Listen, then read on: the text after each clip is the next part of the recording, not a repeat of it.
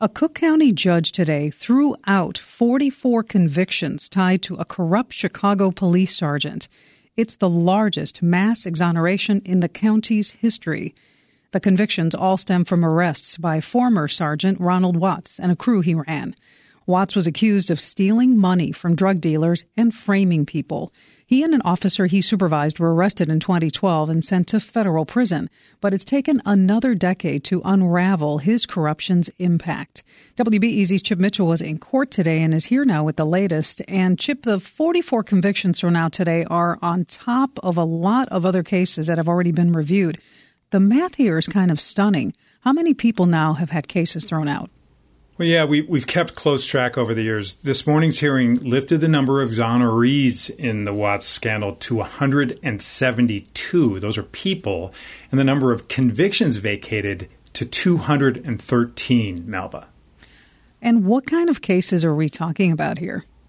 Well, all but one of these cases were drug felonies. They were all at Ida B. Wells. That's a former public housing complex on the south side.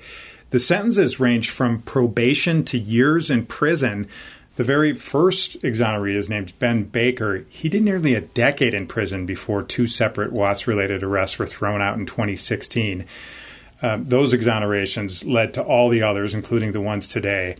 After the hearing today, I, I, spoke with one of the most recent exonerees. His name is Tyrone Fenton. He's 48, a car salesman, and he talked about his 2006 arrest.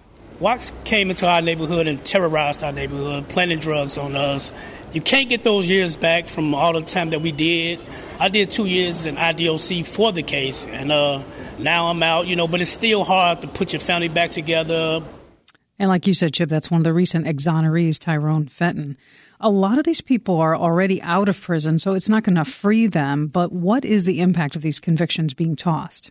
Well, the exonerees are all pursuing claims from the state. Those are basically automatic payments after they get declared innocent. Dozens of them so far have also filed lawsuits seeking damages from the city. So the price tag for taxpayers could ultimately be millions and millions of dollars, Melba. Now, Fenton and the other exonerees in court today also argued for the city of Chicago to fire remaining Watts associates that are still on the police payroll we believe there are at least nine of them. And Fenton's attorney is calling for criminal charges against current and former officers with ties to Watts. Another point is one that State's Attorney Kim Foxx made today is that she sees these exonerations as an effort to restore trust in the criminal justice system.